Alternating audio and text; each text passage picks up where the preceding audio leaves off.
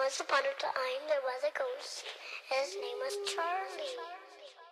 Welcome to the Creature Collective podcast, where we discuss all things that go bump in your night. We're your hosts. I'm Frenchy French. And I'm James, aka Jiminy Bobimini, aka Jimmy Bofemi, aka Jaime Ignacio. At the Creature Collective, we investigate all things rarely cited, from cryptids to things under your sink. Chances are, if that's a blurry photo or a scary campfire story, we're into it. did you say? Did you say Jaime Ignacio? Yeah. Amazing. Jaime Ignacio. We streamlined our intro so we're not so we don't like stumble over who we are and what we're doing every time. Exactly. Because I sometimes I forget, and then I realize that, hey, let me tell you, let me look in the mirror, and say, you the shit. You should too. I forget to introduce myself, I think, most of the time. And then we stumble over what we do here. This is a fact. This is a legitimate fact. Frenchie, Frenchie. Oh my god! I wish I. Oh, I'm taking, bro. I'm taking a screenshot of you right now. Oh my god, What, what? you look oh no. adorable, bro. You don't even know what she looks like right now. She looks adorable. She has on like a little AV, like a uh, club, like uh headphones, bro. It's adorable. They're the biggest headphones I've ever put on my head. They're the size of my head. I have a head on my head. they're mad cute. They're mad cute. Your face is mad cute, mad James. cute. Not as cute as what you look like right now. This is this is Oh, this Amazing. is embarrassing. I guess we have to put that on our Instagram. but Frenchie. What are we discussing today? So, today we're discussing the Yeti. And this episode is dedicated to my friend Jessica from Apple because she told me this is her favorite cryptid, which is very exciting. Ooh. Yes. All right. There are multiple different descriptions of the Yeti slash Bigfoot slash whatever the fuck you want to call them. But mostly it's like a it's a very large, muscular bi is it bipedal or bipedal? I think both it's like are potato fine. potato. I feel like I say both of them. A bipedal ape-like creature roughly uh six to nine feet, covered in hair that's usually black. Sometimes it's like, you know, like brownish or dark brown or reddish. yeah, you expect it to be like snowy white, but it's not. It's not at all. I mean, I expect it to be like a polar bear, but it's not. And one of the big distinctions of uh, this ape-like creature is it has really big feet, hence the name Bigfoot. Bigfoot. This is the original Bigfoot too. This one predates the uh, Western, the actual Western Bigfoot, which is kind of cool. Okay, I'm excited. So, You excited? yeah, this one is the biggest topic we've covered so far, and we're not even going to be covering like the tip of the iceberg. I had to cut it down so much that like we'll put our sources in the show notes because there's so much more than we can possibly cover here without like making a whole podcast about Bigfoot and the Yeti. We're only going to be covering the Yeti Bigfoot. We're not going to cover any of the other big feet. Is it Bigfoot or big, big Bigfoots or big feet? I don't like. I don't know, but whatever you're saying, it's hilarious. Big, We're gonna. it's the big feets. I think. It, I think it's big feets. I like big feets too. It's big feets. You know what's funny? No, it's not actually funny, but for some reason in my head, when I think of plural feet, I think this is so stupid. Feeties. I don't know why. Look at the feeties. I'm telling you. Look at my little big feeties. so, the Yeti or the Abominable Snowman has its origins in Himalayan legends, but gained unprecedented fame when Western mountaineers, Nazi explorers, and Secret Service agents arrived armed with mass media. And as a result, the Yeti became a very westernized phenomena. And today, we're specifically going to be discussing the Western version of the Yeti, making this our very first series. Oh, boom. We are the Yeah. Rocky of podcasts. Yes, I think I know what that means because there are lots of Rocky movies, right? There's like seven and they get worse. Do you know? Didn't he start out as a porn star or something? Oh yeah, the Italian stallion. Look that up. Look that up. Did I So watch funny. it? Yes. Seriously, I, need to watch it. Seriously watched it. it. bro. The Italian stallion. Look that up. Sylvester I will look it up. Stallone. Uh, okay, you know how it goes. You know how porno happens. I don't have to explain Yeah. the porno to you. Thanks, James. They're both naked. I don't think I like porn if they're not like at least somewhat naked. Softcore porn. Where they be Yeah. rubbing up on each other. That's weird. okay, we've just spent a lot of time talking yeah, no, about thank porn. you. Yeah, like go past that. I feel like I need to warn people at the beginning of every episode that because I have asthma, I cough when I laugh, but I'm not dying. I just I just can't breathe when I'm laughing. so if you hear me like coughing a little bit, that's it. That's it's just because I I'm bad at breathing. Don't call the police. Also, if you call the police when you hear someone coughing on a podcast, you have problems. yeah, that's pretty weird. Yeah, that is pretty weird. Seek seek help. Okay, so back to the Yeti. All right. So this is our first series. We're going to talk about the Himalayan Yeti in probably the third part of the series. Uh, we also have a very special episode today because during our creature versus creature, we have our very first. James, do you want to describe it? This is going to be a battle royale between two opponents. One, the Mothman himself, and one, the kindly little jackalope. It's going to So be cute. a battle royale. Winner takes all. What are they taking? I don't know. well, or at least goes forward in the fight. Yeah. I still don't really understand how March Madness works. Bro, she called it May Madness before. I'm trying. I'm not good at this. I don't do sports because, as stated before, I have asthma.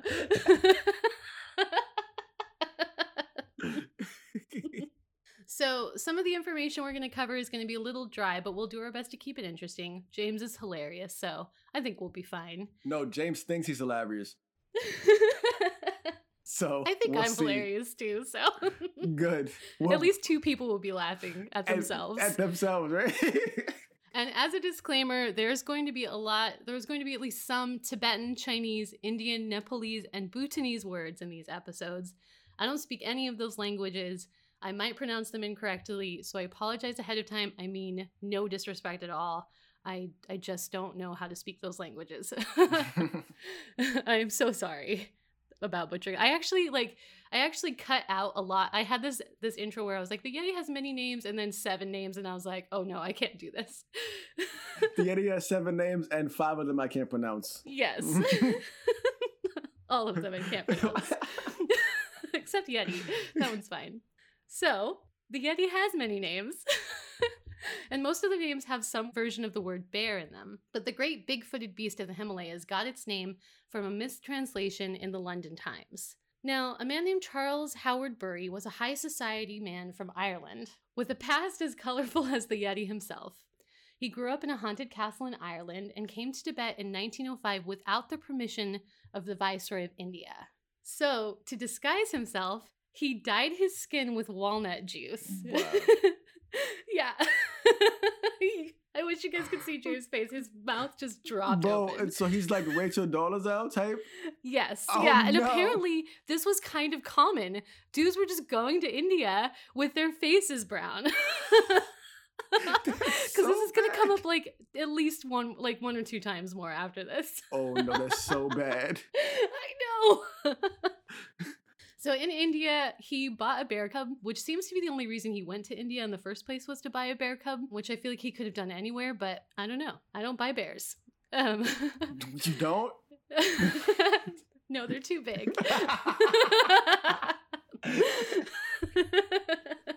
it's the only reason. yeah, that's too big and scary. so he brought the bear home with him, named it Agu, and bear prints became a regular occurrence in his life. He spent his days living with the Shakespearean actor Rex Beaumont, entertaining the socialites and notables of the time. Though his life was colorful, even lavish, he wasn't known to exaggerate or tell tall tales. When he found unfamiliar footprints on a climb, he wrote in his diary We distinguished hare and fox tracks, but one mark, like that of a human foot, was most puzzling. The coolies assured me that it was the track of a wild hairy man, and that these men were occasionally to be found in the wildest and most inaccessible mountains. I don't know what the word coolies means, and I forgot to look it up. but I assume it means local, and I hope it's not a slur. Oh, I thought it was cool lots, but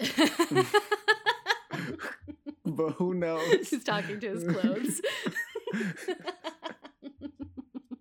Howard Bury believed the footprints were likely from a large wolf that created double tracks. So, double tracks are going to come up again later. Basically, that's when a four footed creature steps its back foot into the front step so that the two footprints overlap, creating a really big footprint. Wait, that's weird as fuck. First of all, how are you walking? they have got four legs. Yeah, but still, I'm like, yo, so you, so like you walk where like your footprint is there, and there's only one footprint, like only two feet footprints, and then you walk into the other. What? Yeah, I'm it so happens by accident. Like they don't think about it. It's sort of like when you're walking behind someone in the snow and you step into their footprints. It's like that, but except you have four legs instead of two. I look, the way that I'm thinking that they walk in is weird as fuck right now. I can imagine. because I'm like, yo, why are you walking like that? it's like Who looking for walks every footprint. Right? What's going on with your lifestyle right now? When Howard Bury spoke to the porters, which are men who are hired to carry luggage during expeditions, they suggested the tracks may have been from the wild men of the snow, which they named, oh gosh, Metokangmi? Matokangmi, I think. I think E's are pronounced as A's in Tibetan, but I'm not sure. I looked it up, but it was it was really hard to follow. I like don't look at me like I know shit because I'm just gonna give you a wrong er answer, and I just said wrong er, and that's not even a word. There's going to be a lot of wronger answers. No. There's so much like misinformation in this like whole saga of the Yeti. It's there's going to be a lot of wrong stuff. I'm with it, bro. Though he didn't believe the stories, Howard Bury sent a telegraph to a newspaper back home, and to convey irony, he added three exclamation points after the wild men of the snows. But just like trying to convey sarcasm through texts, it's not easy to deliver irony in telegraphs. The exclamations were omitted, and the wild men of the snows were taken at face value. So instead of noting that it was a joke, they were like, oh, this is real.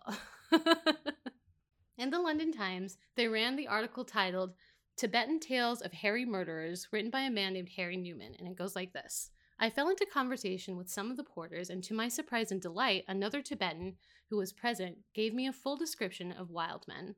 How their feet were turned backwards to enable them to climb easily, and how their hair was so long and matted that when going downhill it fell over their eyes. When I asked him what the name was applied for these men, he said Meto Kongmi. Kongmi means snowmen, and the word meto I translated as abominable. Abominable. Backwards feet.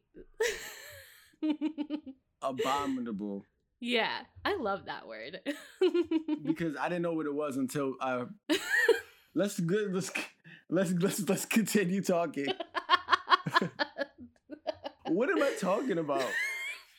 I had no idea. You didn't know what abominable meant. But yeah, I have so much caffeine in my system right now. Oh, I bet.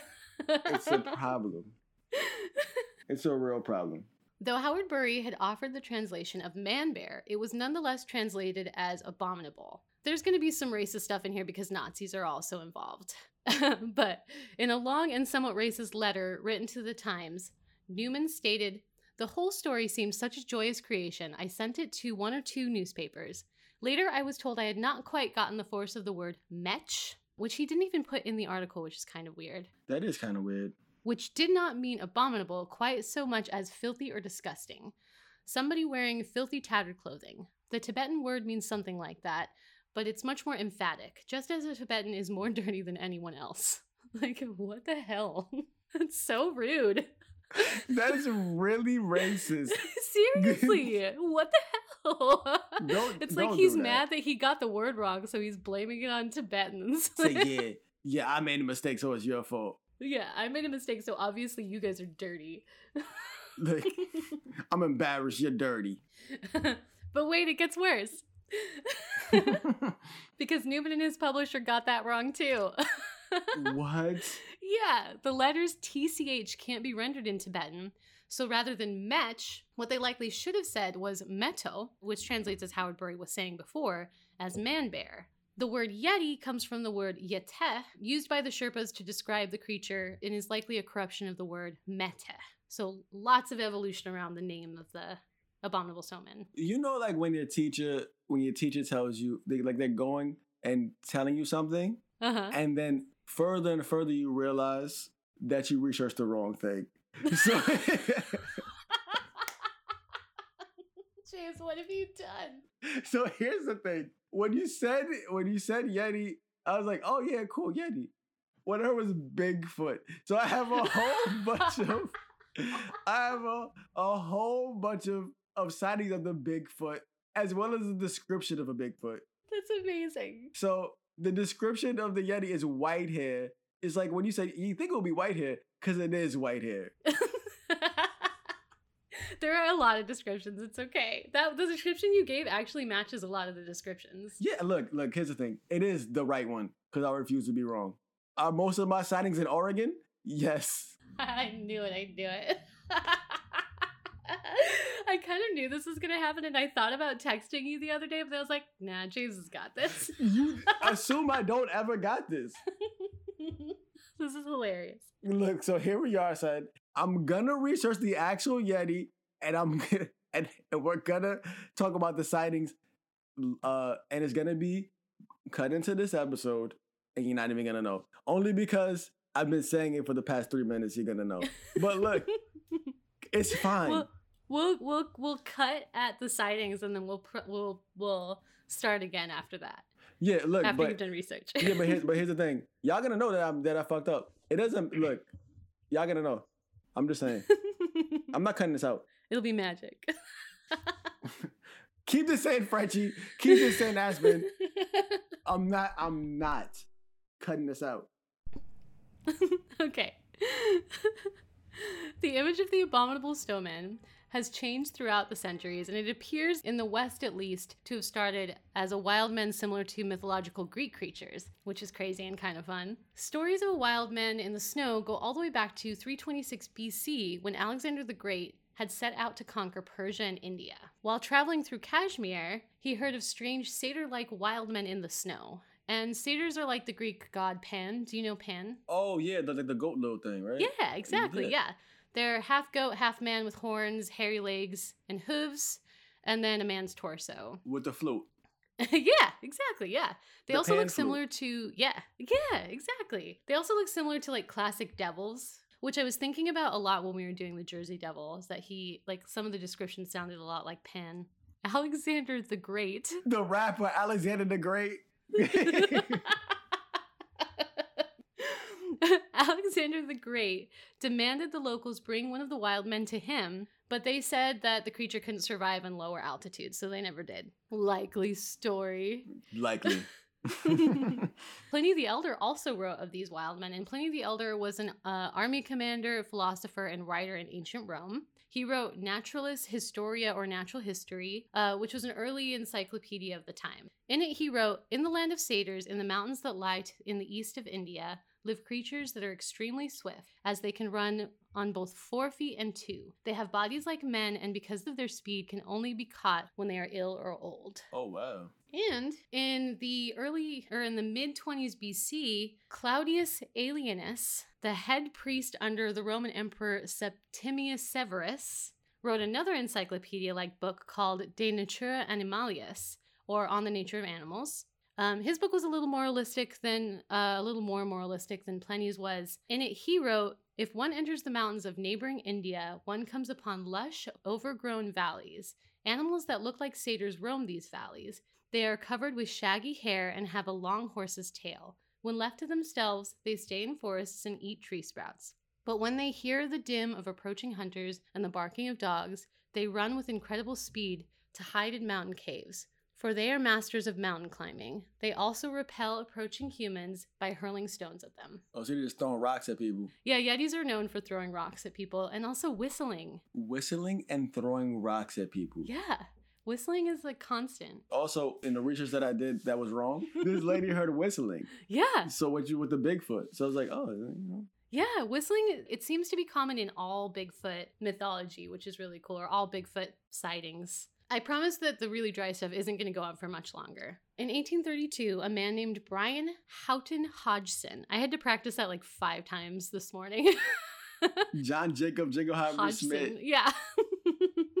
Wrote of another wildman in the Himalayas. He was the first Englishman permitted to visit the then forbidden land of Nepal and the first British resident of the court of Nepal. So he he was part of the court of Nepal. So basically like a British politician in Nepal. Hodgson was interested in the cultural traditions of the area as well as the natural history. Though he didn't see the creature himself, his local hunters were frightened during an expedition. This is just an aside, but have you ever seen like Star Princess versus it's a cartoon? Oh, Star versus the Forces of Evil? Yeah. Oh, dude, I love that show. I've seen most of the episodes, and I saw the one with her best friend who's a horse head who talks like Wanda Sykes. I love her. That's one of my favorite shows. I love that show. Have you seen the episodes with the like the woman that like communicates with the monsters? Yes. That is how I imagine all like British anthropologists during this time. Bro, that's a perfect explanation. right? It's a perfect explanation. And if y'all haven't watched that that cartoon, you should. You should. It's so good. It's a good. cartoon. Man, I love cartoons. Hard hitting information from us. Yeah. Man, man, I love cartoons. a couple people doing a podcast about monsters. Shocking. Okay, here's something he wrote about his shooters during his stay. My shooters were once alarmed in the Kashar by the apparition of a wild man, possibly an orang, but I doubt their accuracy. They mistook the creature for a Kasodemon or Rakshas and fled from it instead of shooting it. It moved, they said, erectly, was covered with long dark hair, and had no tail. I know, erectly. I'm not even picturing it like I know what I mean upright. Yeah. But what I'm picturing is like, you freaky ass monster, bro. What is wrong with you? Why you run after me with a boner, bro? You know? I can't help it. He's going through puberty. it's a hard time for everyone. yeah, definitely a hard time, Frenchie. All right. Just over a hundred years later, on another expedition in 1938, the explorer Bill Tilman, who we'll talk about later too, believed that Howard Bury and Henry Newman's abominable snowman might have had another explanation. So we're going back to the uh, the abominable snowman story. He wrote, "In Tibet, there is no capital punishment. Men found guilty of grave crimes are simply turned out of their villages and monastery. They live in caves like wild animals, and in order to obtain food, become expert thieves and robbers." Also, in parts of Tibet and the Himalaya, many caves are inhabited by ascetics, I think is how you pronounce it, and others striving to obtain magical powers by cutting themselves off from mankind and refusing to wash. it's like motherfuckers just not taking baths and thinking that they're gonna get superpowers. Yeah. I shall never wash these hands, for they are holy. It's like, what is wrong with you? You just smell like like butt and you, walk, you smell like cheese. You smell like mozzarella cheese. People do not like the way the Yeti smells. Tilman believed that the fictional word metch that Newman basically misquoted and made up may have referred to wild exiled men wearing tattered and disgusting remnants of their cl- old clothes and that they would attack travelers. oh wow. Yeah. So dirty men attacking people. Dirty men attacking. This sounds like New York. It does, right? Yeah. Dirty men attacking people. Am I for it? No. Is it interesting? A little bit. I thought you were going to say also no. A little bit. and that brings us to footprints. Yes. There are a lot, a lot of footprint stories. We're only going to cover like some of the really big history creating ones. Yeah. The footprints are going to come kind of in and out of the story. So, 1889, while exploring Sikkim, which is a state in northeast India that borders Tibet, Bhutan, and Nepal, Major Laurence Waddell, or Waddle, I'll probably say Waddle. Mr. Waddle. yeah, it's so cute. It is pretty cute. But not as cute as you in those little head uh, Shut up, headphones. James. Don't bully me. I'm just saying, I took a picture. oh man. so Major Lawrence Waddle spotted a set of large footprints. His servant said the footprints must have been from a dangerous creature that fed on humans known as the Yeti. And Waddle was something of an Indiana Jones type. He was an English soldier, an explorer, a professor of chemistry and Tibetan culture, a surgeon, an archaeologist, and was known to roam Tibet in disguise. Bro, you not all of those things. I know, right? Look, I don't care how smart you are, you not all those things. Look, you eh, look, first of all, John Travolta is an okay pilot and an okay actor. yeah. He's not a great pilot and a great actor. You can't be a great surgeon and a great whatever the fuck else. You cutting people up and people are dying. He's like Dr. Death over here. It's a problem, son. I'm pretty sure he also like dyed his skin with walnut when he was uh, in disguise. Oh no. this is such a problem. I know. also, unlike Dr. Jones, who, as far as I know, never dyed his skin walnut. This is gonna get weird. Waddle believed that all civilization began with Aryan Sumerians, who were blonde haired, blue eyed Nordics. Oh no. This is bad. yes, the belief would later lead to expeditions by Nazis looking for what they believed to be the origins of their quote unquote master race. That's a problem. Yes, yes, it is. Both of us do not fit in that at all. No. also, like, I just, I know everybody says this, but I just don't understand how white people can be a master race when, like, I get burned, like, the second I go outside in summertime. That's like, a fact. Yeah, like, a, we're defeated by the sun, and that's just going outside. that is a fact. But so stupid. look, I have nothing else to add. That's a fact. I didn't think so. What like, am I gonna what am I gonna say? It said I got sunburned once on my nose and on my shoulders, and it was bad. And everybody who I made fun of getting sunburned, I apologized. I was like, oh my God, you smell like fucking chemicals right now. This is disgusting. And then when that happened to me, I was like, oh, okay, this is bad. I apologize to everyone, especially Timothy in the ninth grade. I apologize. it's very sweet of you, James. So, Waddle was the first modern European to describe a Yeti. He wrote of seemingly ubiquitous Tibetan stories of hairy wild men who lived in eternal snow, which sounds awesome. That does sound awesome. yeah. Along with the wild men were mythical white lions whose great roars could be heard during storms. It's possible that those roars were the sounds of avalanches. Isn't that cool? What? Yeah. That is pretty cool. I'm yeah. not gonna lie. That is pretty cool. He was skeptical of the legends, however. He called them superstitions and believed that the Yetis were probably a great yellow snow bear native to the region. And it was believed that those snow bears were highly carnivorous, often killing yaks for meals. They often come in many colors, not just yellow. Some are different shades of brown and blackish. So your description was right. See, I'm like, I knew I was right. Yeah. I knew I was correct. Because here's the thing I am a man. So I inherently think that I'm correct all the time when I'm mostly wrong. Howard Bury again was our next explorer to find footprints in 1921. The expedition famously named the creature the Abominable Snowman and fueled Western interest in the legendary creature of the Himalayas. Yeah. That's what I'm talking about. Yeah, I'm excited. yeah, me too. In 1925, a British Greek photographer named N.A. Tombazi spotted a Yeti figure while on British geological expedition. The creature was about two to three hundred yards away from him, and he described it as being unquestionably human like, wearing no clothes. it would uproot rhododendron bushes and eventually disappear from sight.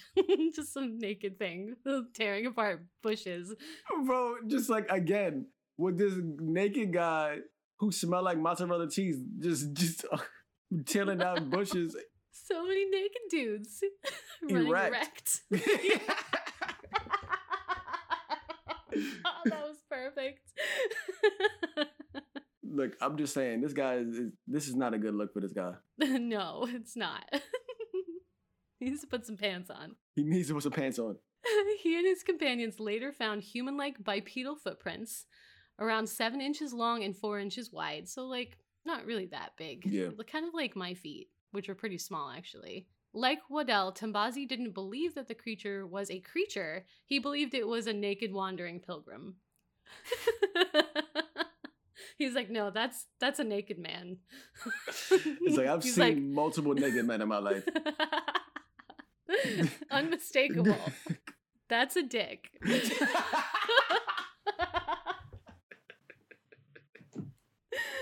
James is dying right now. he just like fell over on his couch. Bro, you can't just look in, in the camera and say, that's a dick. Yo. so, despite the skepticism by those who had made sightings, writers of the time clung to the abominable snowman legends, and several unsubstantiated books and articles were written. Among them, and you might recognize this guy, was one written by the infamous cryptozoologist Ivan T. Sanderson. Do you remember that Ooh, name? Ivan T. Sanderson. I don't remember a lot of things in my life, but explain explain to me. So Ivan T. Sanderson, he claimed to have coined the term cryptozoology, but he also wrote and investigated about the Flatwoods monster, and he deemed the Jersey Devil to be a hoax. He's going to come up a lot, and I think we should do an episode just on him because he's going to come up in a lot of different cryptids. He's fascinating. Most definitely. He seems like a fascinating guy. Yeah. So he wrote a book called The Abominable Snowman. He not only sensationalized both Howard Bury and Tombazi's stories, he straight up fabricated details about the footprints and the sighting. So he just made shit up about it. Like Newman calling the dirty man bear an abominable snowman, Sanderson embellished otherwise banal stories for his own benefit.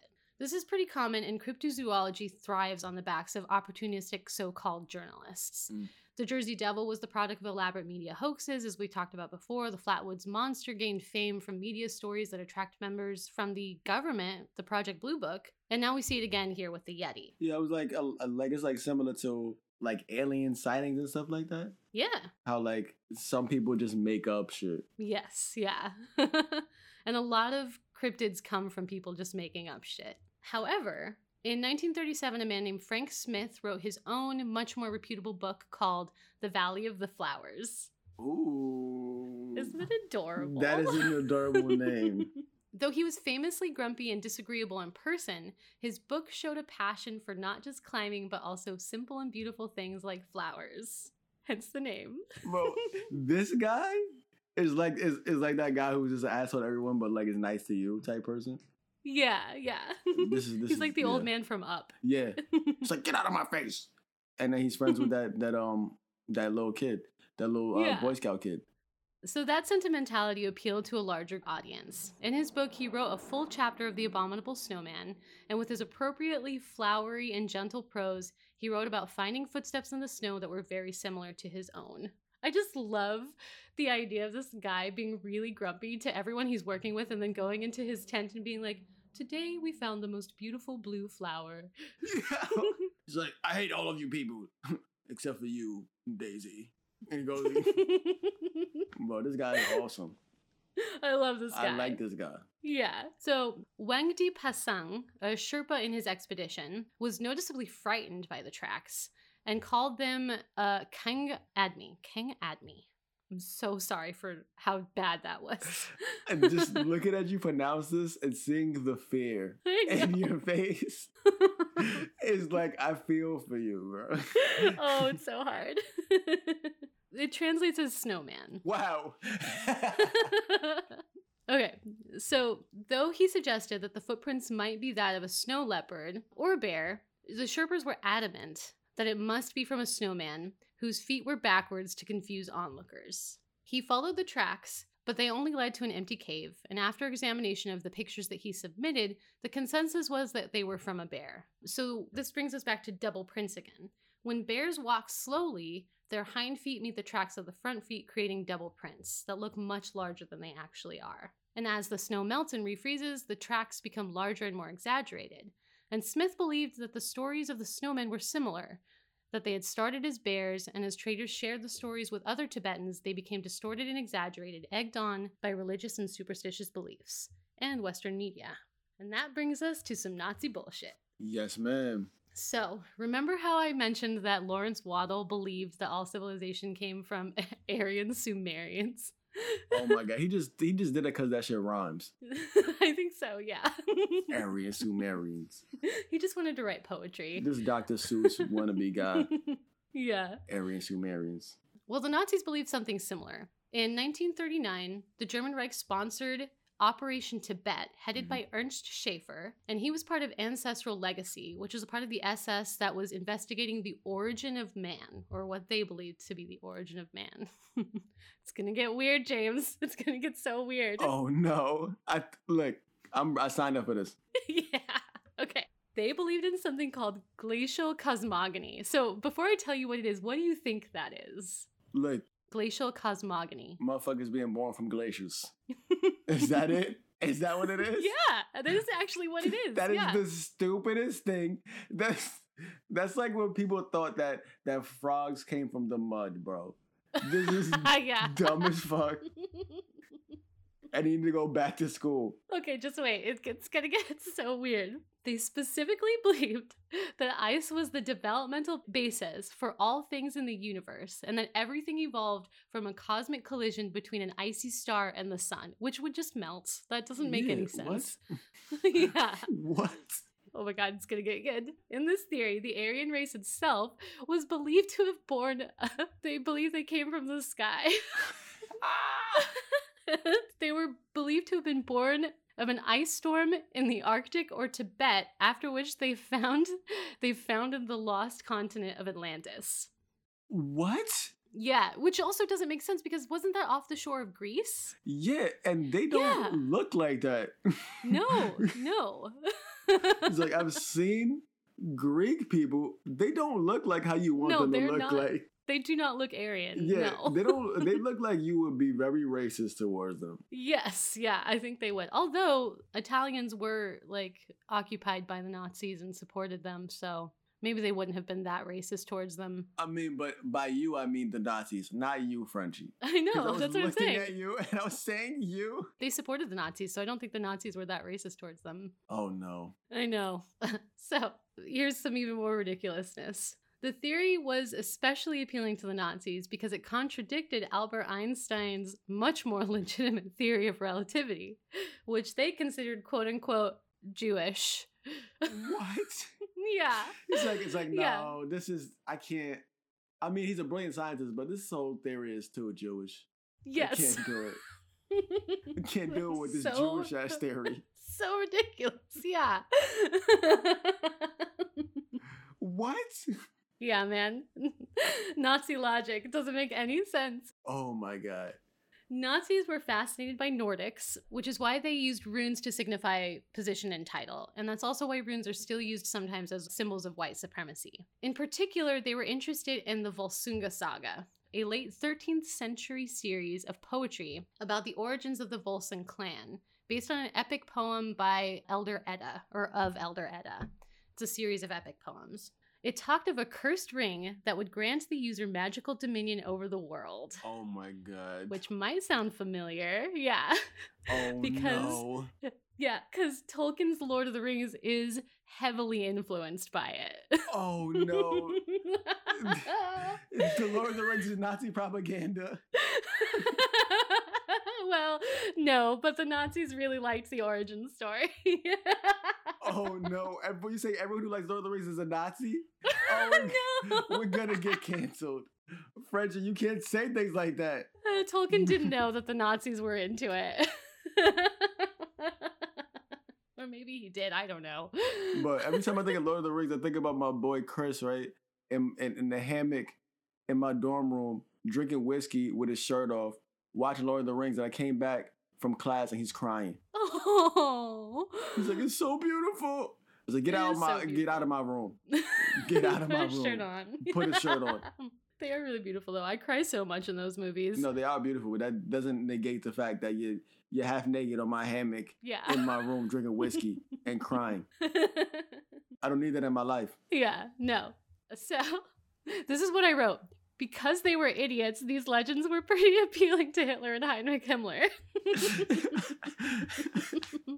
it fueled their preoccupation with the origins of what they misguidedly considered, again, the quote unquote master race. They believed that if they could find the origins of the Aryan race through eugenics, they could breed racially pure and healthy Aryans. oh my god. Yeah, yeah. That's crazy because it's, it's a fact that biological diversity helps people fight off different diseases and shit like that. Yeah. I might be correct, but also I skimmed some things when I was doing some other shit. So maybe I'm correct. Maybe I'm thinking of something that was in a movie. Because most of the things I come up with are probably in movies and are not true. yeah, I think that's how we all are, you know. But who knows? so you skimmed something in a movie. Wait, was it was it the thing that bio that diversity is that the thing you skimmed from movies? I thought you were going somewhere. No, but I, talking. that thing. Oh, that okay, thing is what I gotcha. skimmed from Yeah. movies. Yeah, no, I think that's just true because like uh, there's so much inbreeding in like white history that uh, you could it could be Never mind. Yeah, because We're, the we're talking about science that we don't understand. Well, I'm we talking about science. Look, look, I'm very like I told you already. I'm very confident about things I do not know. So I'm gonna Yeah. continue to talk. yeah, I just feel like boy, people would be a lot healthier if they weren't inbreeding so much back in the day. Bro, people in in the royal family who inbred and then came out with fucking crimson chin and looking weird as fuck. yeah, so crazy. He's like, bro, you look weird as fuck. You allergic to the sun, bro. You like should be inside. You look like Nosferatu, bro. You look Yeah. weird as fuck, bro.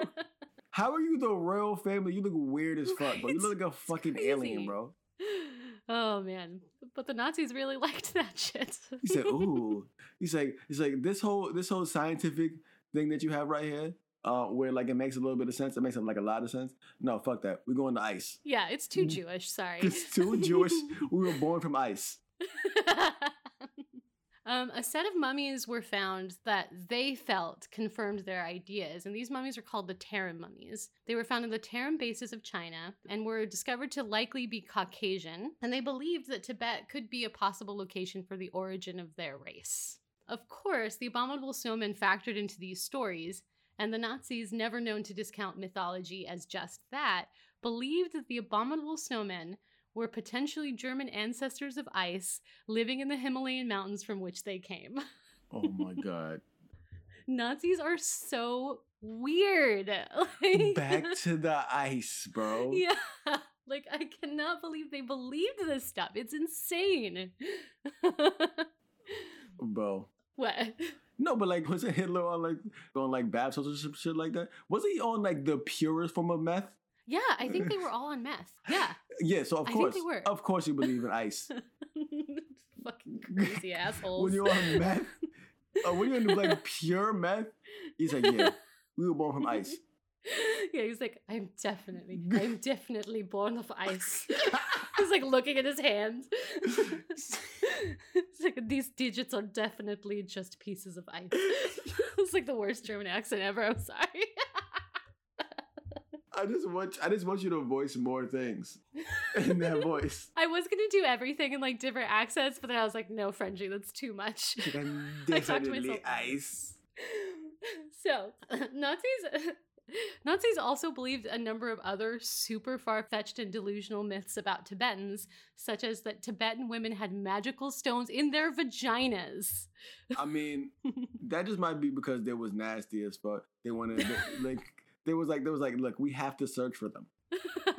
oh, gross. Ew. Look, Yeah, I think so. Yeah, there was like, he's this magical thing. Excuse things. me, madam. Can I look inside of your vagina? I hear you have a magic stone in there. And she's like, What? What are you talking about? So there's a magic stone in your vagina. I have to meanwhile, they're for like blitzed out of their minds. they're talking to a tree. I am on meth right now. It wasn't even a woman, it was just a tree. Story of my life. It wasn't a woman, it's a tree. And then it turns out to be Benjamin Franklin. It was Benjamin Franklin the whole time. That's what I was gonna say. it's always Benjamin Franklin. Always Benjamin Franklin.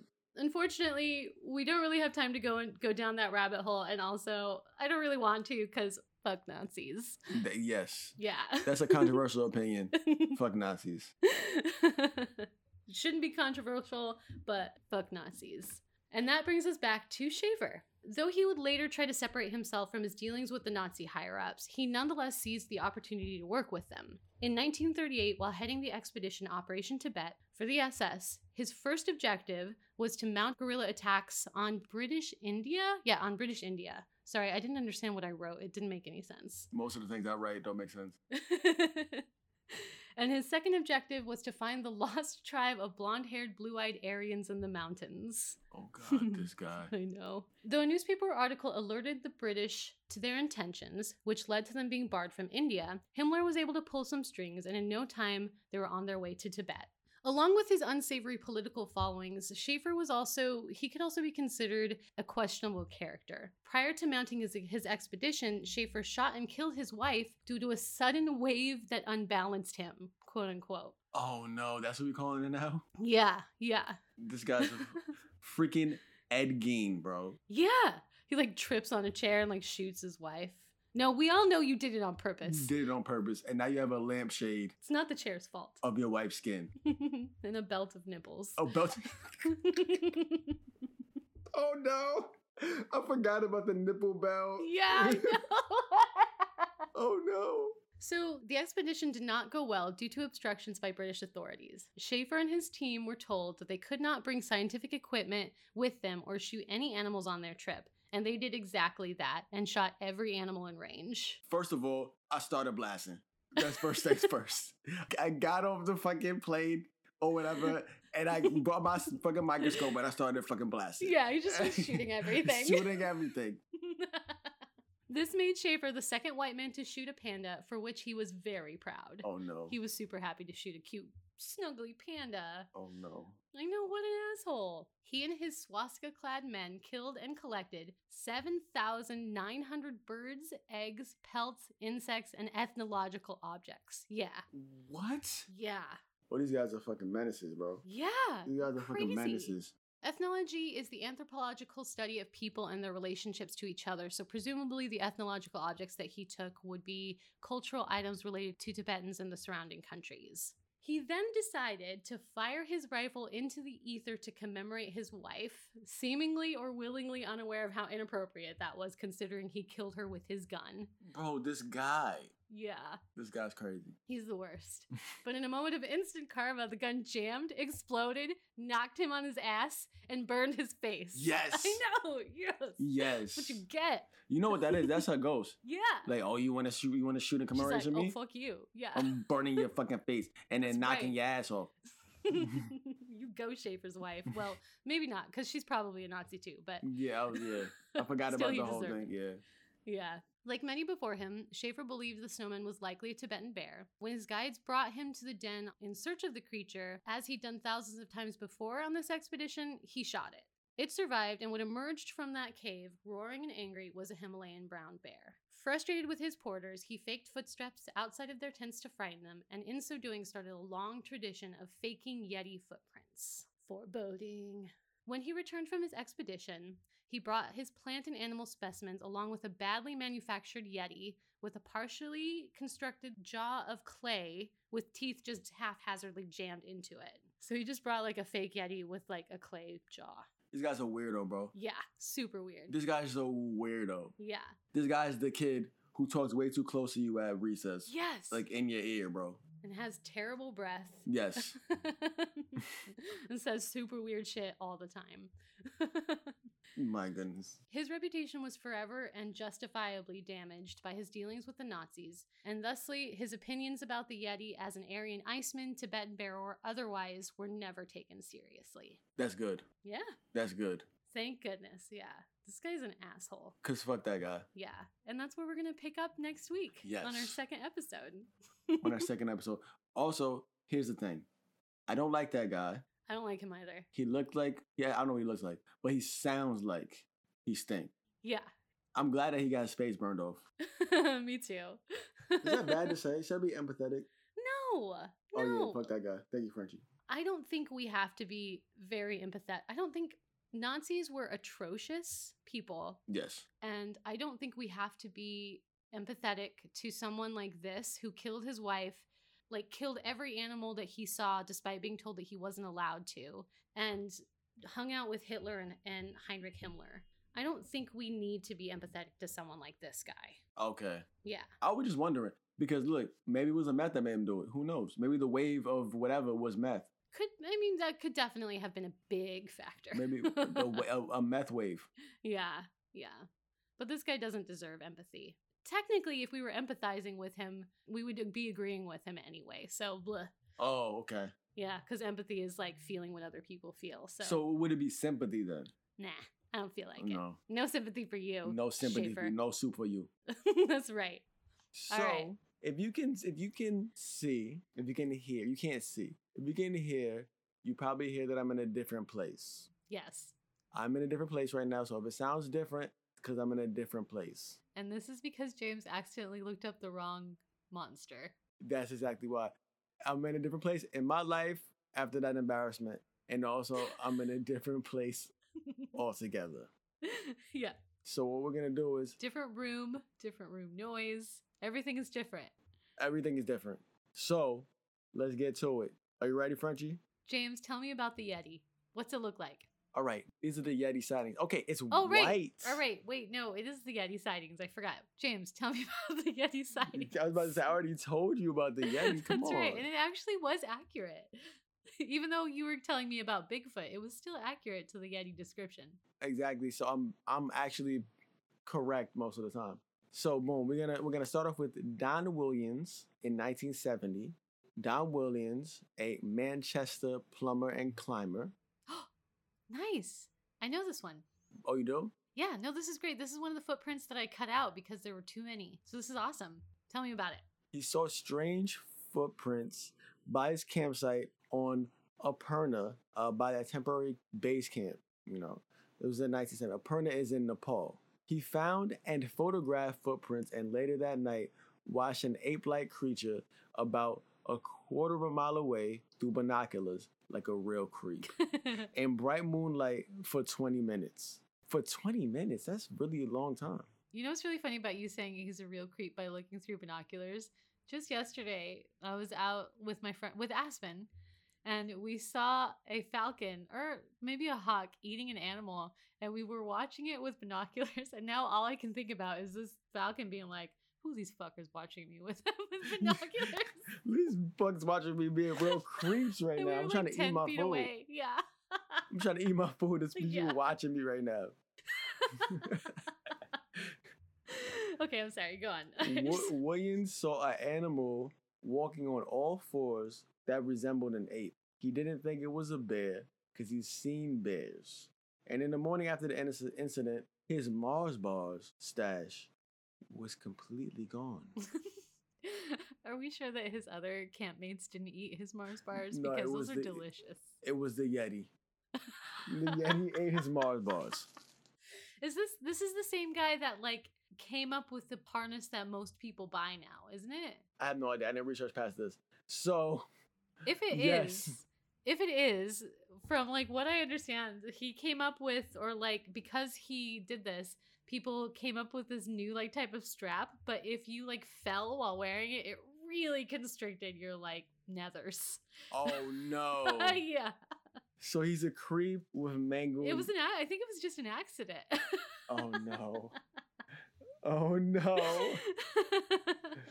That's not I'll good. look it up to verify and then we'll put it on Instagram or something. But it's pretty funny. Are we gonna put a picture of somebody mangled um nether regions on on, on Instagram? Maybe the harness, not the. Oh, I don't think oh, we need to harness, post okay. anybody's mangled nether regions. I, I would think so. Another sighting: Mhm. William Hugh Knight in 1888, one of the best known explorers of Tibet and a member of the British Royal, Royal Societies Club. One of the best known explorers of Tibet and a member of the British Royal Societies Club uh, said that he had seen one of the wild men from a fairly close distance sometime previously. He hadn't reported it before, but felt that due to the statement about the man like footprints that was made by Howard Bury's party, Yep. he was now compelled to add his own evidence to the growing pile of Mars bars. Knight said that the wild man was a little under six feet high, almost stark naked, in that it like like it was almost stark naked and it was cold outside, which is crazy. And it was in November. Which is crazy that it was cold outside. He was kind of pale, yellow all over. This is problematic because this is what he said. He said he was kind of yellow. It was kind of uh, yellow all over, about the color of a Chinaman. Oh boy. Oh no! There's so much. There's so much racism in this series. A he shock of- Chinaman. like a Chinaman, no. like a Chinaman. okay. Well, I have good news for you, James. I'm Mhm. pretty sure this is a fabrication.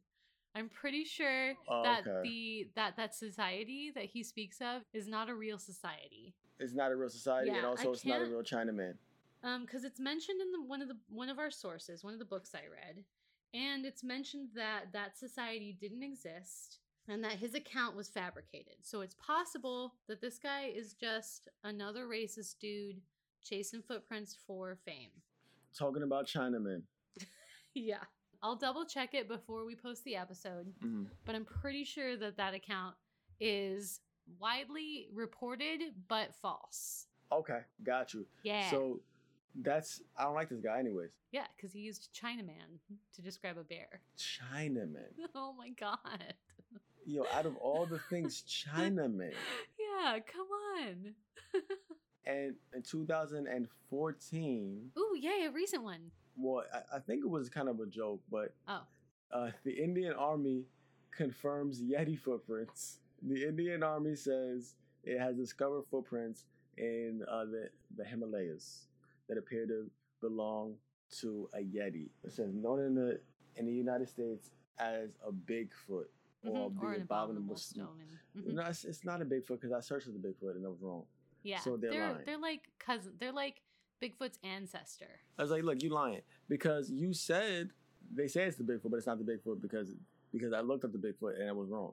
So don't don't do that to me. Bigfoot is just in a different part of the world, but it's still it's the same legend, just in a different part of the world. But it's not in snow. That's true. It's not in snow. Well, I guess it snows in in, uh, in Oregon sometimes and in Northern California. Oh, maybe.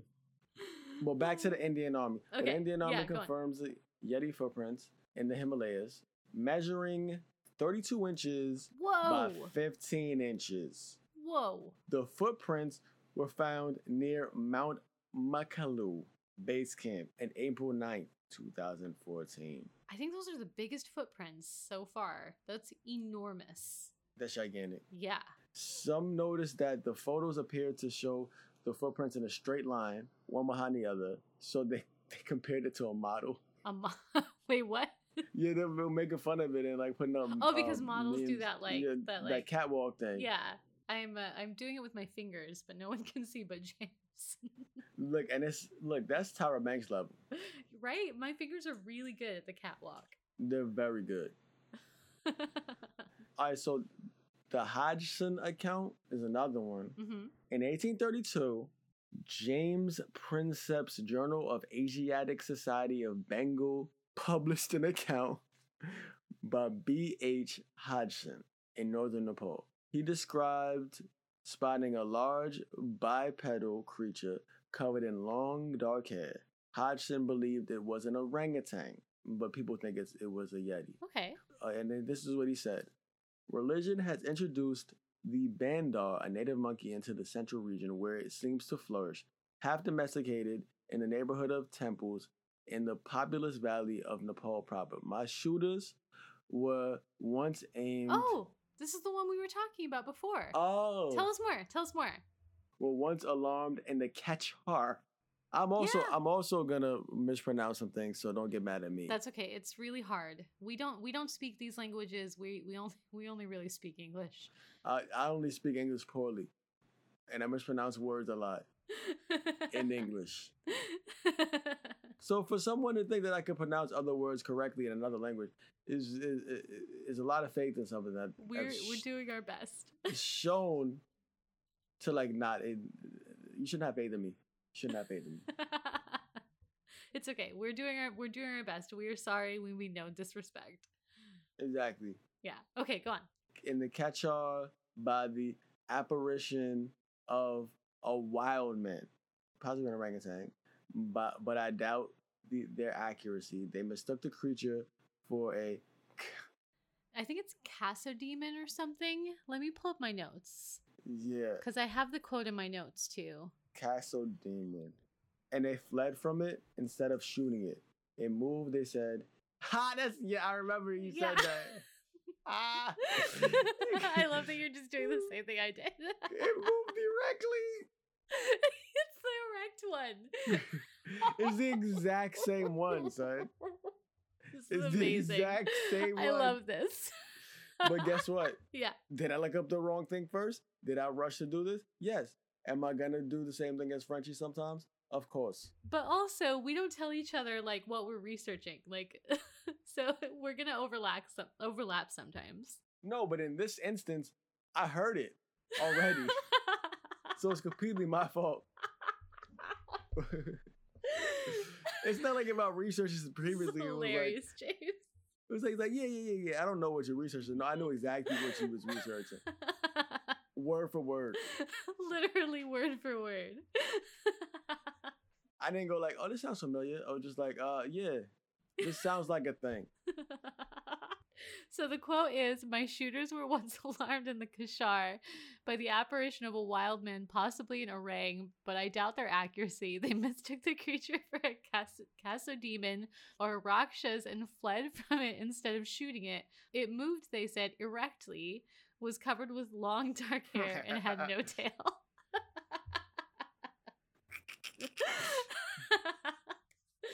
this is amazing, James. Bro, I can't believe I just did that.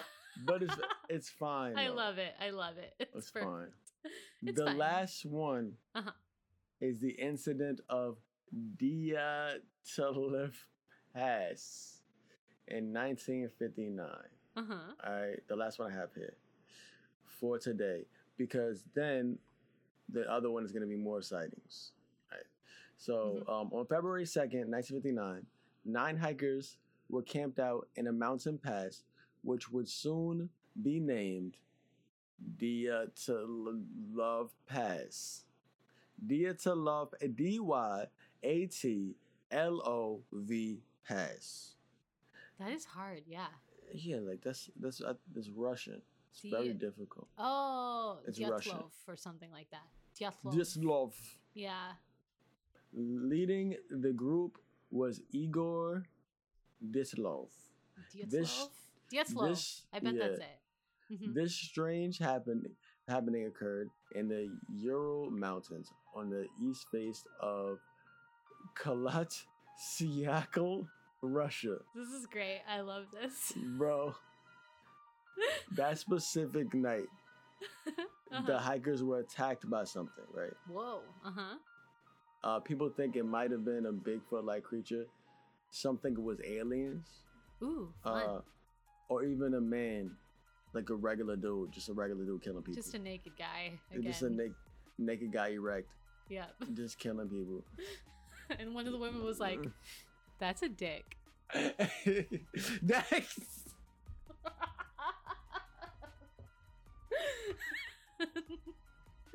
James fell over again. he's a dick. Same joke, and he fell over again. He's a dick. And then you know what's crazy, Frenchie? what? Some of the hikers' eyes and tongues were surprised, uh, were like precisely severed, what? What? like surgically, kind of like severed. Ew. Were they alive? Or they were they not, dead? not even dead, but it's still it's still unknown what happened to them. Oh my god. Horrifying. But it's one of the theories is a yeti, All right. but it's like a whole bunch of theories. I though. guess the Yeti really wanted those tongues. Yeah, Ew. they like tongues. They like tongues. Nice. Yeah, That's and good. that's and that was the uh the the signings. Did I, you know, rush? Yes. Did I say the same thing Frenchie did? Also, course. Are you gonna judge? me? Don't judge me. I don't want. I don't want people judging me right now. James is doing his best. Thank you, Frenchie. I'm doing my. be- Actually, I'm not doing my best because I could do better. But but you accidentally researched the wrong thing 1st I'm doing so. the thing. Yeah. That was great. I liked that. Thank you, James. No problem. uh, uh, Frenchie, Frenchie, it, it seems like we're getting a some type of broadcast. A broadcast? On a podcast? Yeah, this is crazy. Um, let, wait, let me let me try to get, let me try to get it. Coming to you live from an undisclosed location in the Pacific Northwest. This is the Creature Collective Sports Network. I'm Sasquatch 420, and this is my associate. Tiny Ginger Sasquatch. No relation.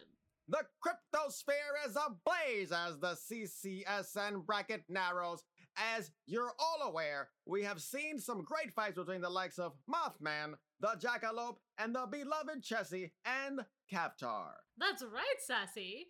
Mothman is fighting against the unlikely opponent, the Jackalope. Welcome to the arena, Mothman. It's a pleasure to meet you, Sassy. Would you say you're ready for the fight? M- more than ready. As you know, I've had a few slow decades since the bombing in Russia. Yes, yes, five cloves of garlic, two red onions, four large tomatoes. You're a very weird dude. He is a weird dude. Speaking of weird dudes, Jackalope is coming off of a surprise victory against Kaftar.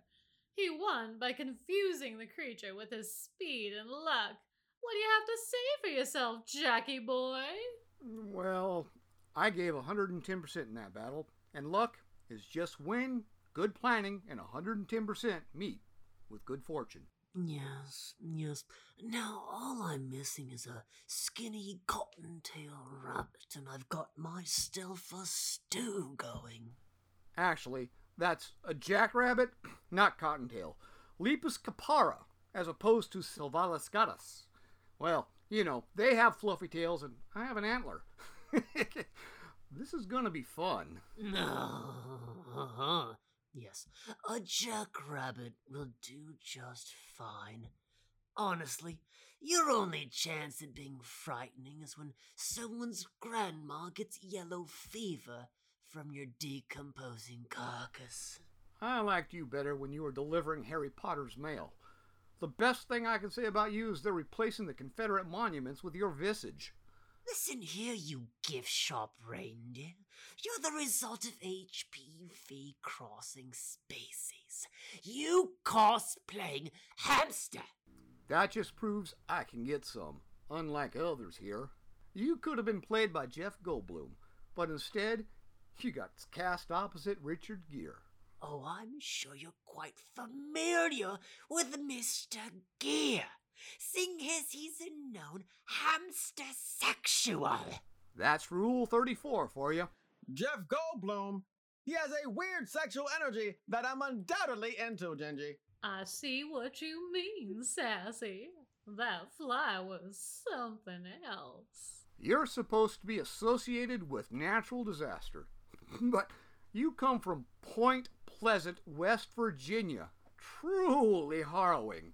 The only reason you're still alive is because the entire economy of Douglas, Wyoming relies on individuals with IQs between 50 and 70 true, trying to hunt you on June 31st.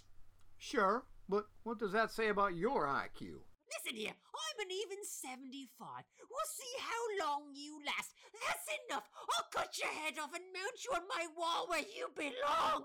Why, Sassy, it looks like Mothman has taken to the skies. Is he fleeing the scene? He's taking a dive. And not in the sense of losing a fight on purpose. He's literally diving straight towards the jackalope. The jackalope seems to be in a trance. Why, Sassy, do you see those pupils? Why, they're as large as black holes. Does he like the Mothman?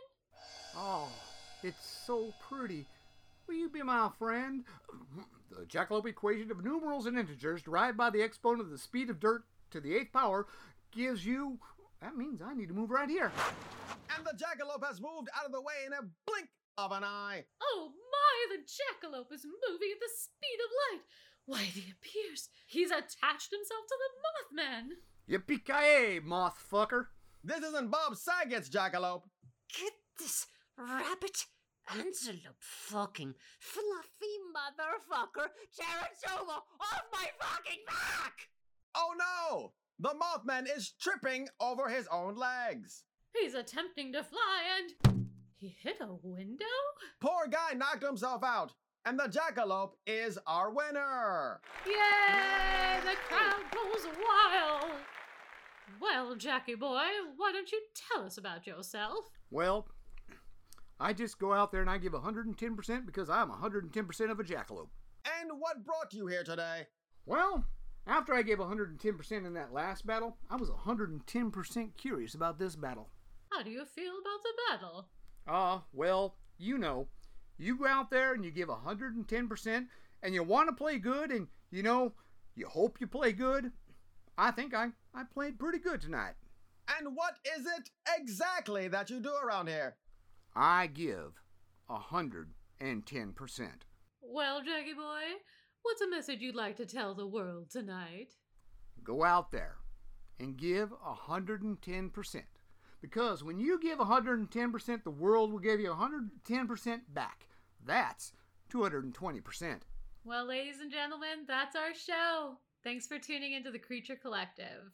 You can follow us on Instagram at Creature Collective Pod and Twitter at The Creature Pod.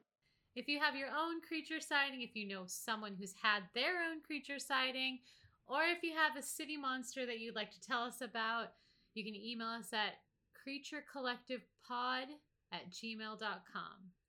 And as always, stay spooky, stay scary. And shout out to all the boys becoming men and the men becoming wolves out there. Good night. Good night.